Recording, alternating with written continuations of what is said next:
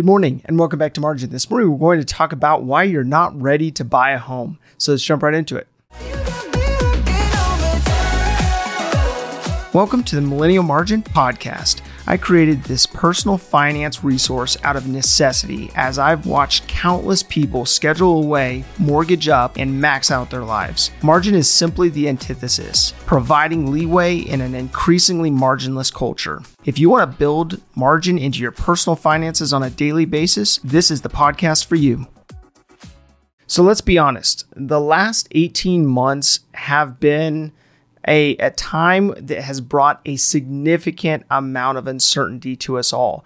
Uh, but I don't think I need to go through a list of everything that's happened, all the reasons why this has been the case, nor would it necessarily be helpful to recount everything that has transpired and dwell on it. But during this time, Americans have seemingly found a refuge of sorts, a refuge in housing. Now, we have looked at the trends in regards to the low inventories, the high demand pushing the affordability of housing to new lows. This meaning that while incomes are relatively stagnant, more and more people are stretching their household budgets in order to buy a home. Now, there will always be uncertainty as this is just part of life. But in the midst of uncertainty, it's what you do with that uncertainty that really does matter. So while some will be willing to gamble while the stakes are high, others may become petrified by the what ifs, the fear of the unknown, and become paralyzed by what others say may or may not happen. Now, we have all been in this place where we have succumbed to listening to various people have an opinion on what could possibly happen. And it's our survival instinct. So, how might this instinct of fight or flight be actually affecting your financial decisions? Like buying a home, for example. So, I'm to go out on a limb and say that I believe that many, I would even say most Americans are simply not ready to buy a home uh, but really do it anyway. They, they, they lean into it and make it happen, even if they're financially not prepared to do so. So let me explain this. I know that the American dream has always been the single family home with or without the white picket fence. However, so many are looking at how they can make a home purchase happen instead of whether they can actually afford a home without actually becoming house poor with without living paycheck to paycheck because of that decision. So I'm not encouraging you to adopt some kind of limiting beliefs about your abilities, but what I am encouraging you to do is to look realistically at your finances, at your current financial constraints. Now the key word to that is current. What can you feasibly afford right now versus only having the thought of how can I afford it? Now, there are a lot of aspirational buyers who are making a purchase happen by borrowing the down payment, by extending the mortgage term out as long as they possibly can. Uh, all the meanwhile, many components of homeownership seem to be climbing with inflation all the more.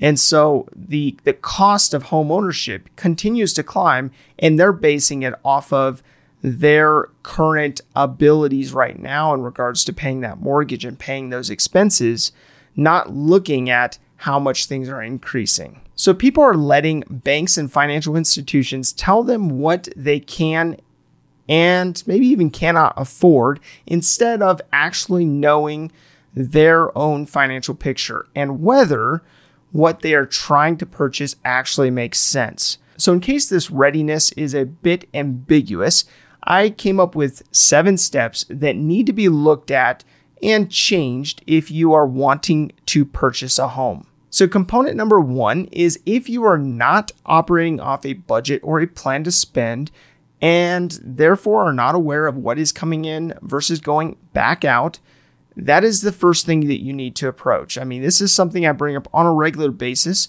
because you need to know what's coming in and what's going back out so that you are living within your means. Now, for component number two, if you still have some or all of your expenses subsidized by a parent, a guardian, a student loan, or some other subsidy otherwise, you need to factor in what it costs to actually maintain your household on your own. So, this one may be hard hitting. It may be something that you uh, get a little standoffish with just because somebody has been paying your phone bill for a certain period of time. But it's time to figure out what it actually costs to operate your own house so that you can factor in those costs before going out and purchasing a home. Now, component number three is if you have not solidified the career field that you're going into or the steps necessary for a trade school, for a certification, for higher education, or some kind of experience otherwise in order to get there, that's an important step so that you make sure that what you're committing to from a mortgage standpoint, you can actually follow through on from a payments component or payments aspect. So, component number four is if you are not planning to stay in the immediate area for longer than two years at a minimum, ideally five years or more as a plan, then you need to reconsider your purchase of a home and most likely just rent in the meantime. Now, component number five is if you have not paid off your revolving high interest debt, that needs to happen before you start looking at homes, before you start going through the process of getting pre qualified. Because once you buy a home, there's a high likelihood that you will use that revolving debt in order to buy components for that house, whether it's decorating, whether it's uh, you know painting or finding different projects to work on.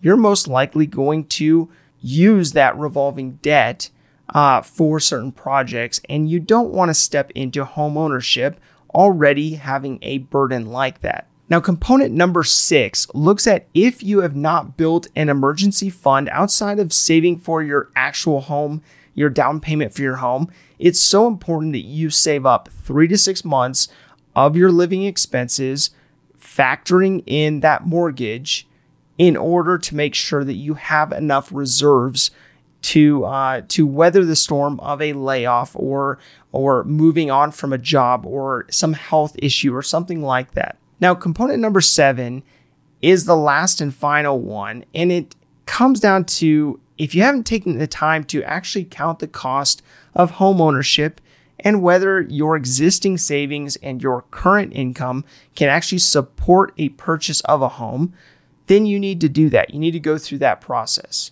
Now, how many of these steps are accurate to your situation that you have not necessarily thought through?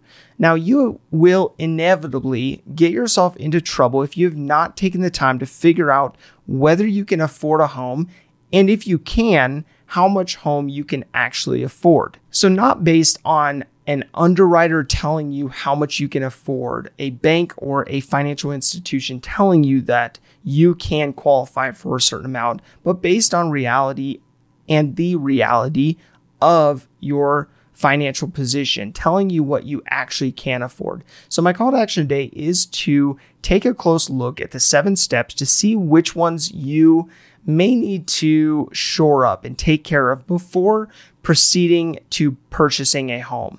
Thank you for your time. Enjoy your day, and we'll see you back here tomorrow.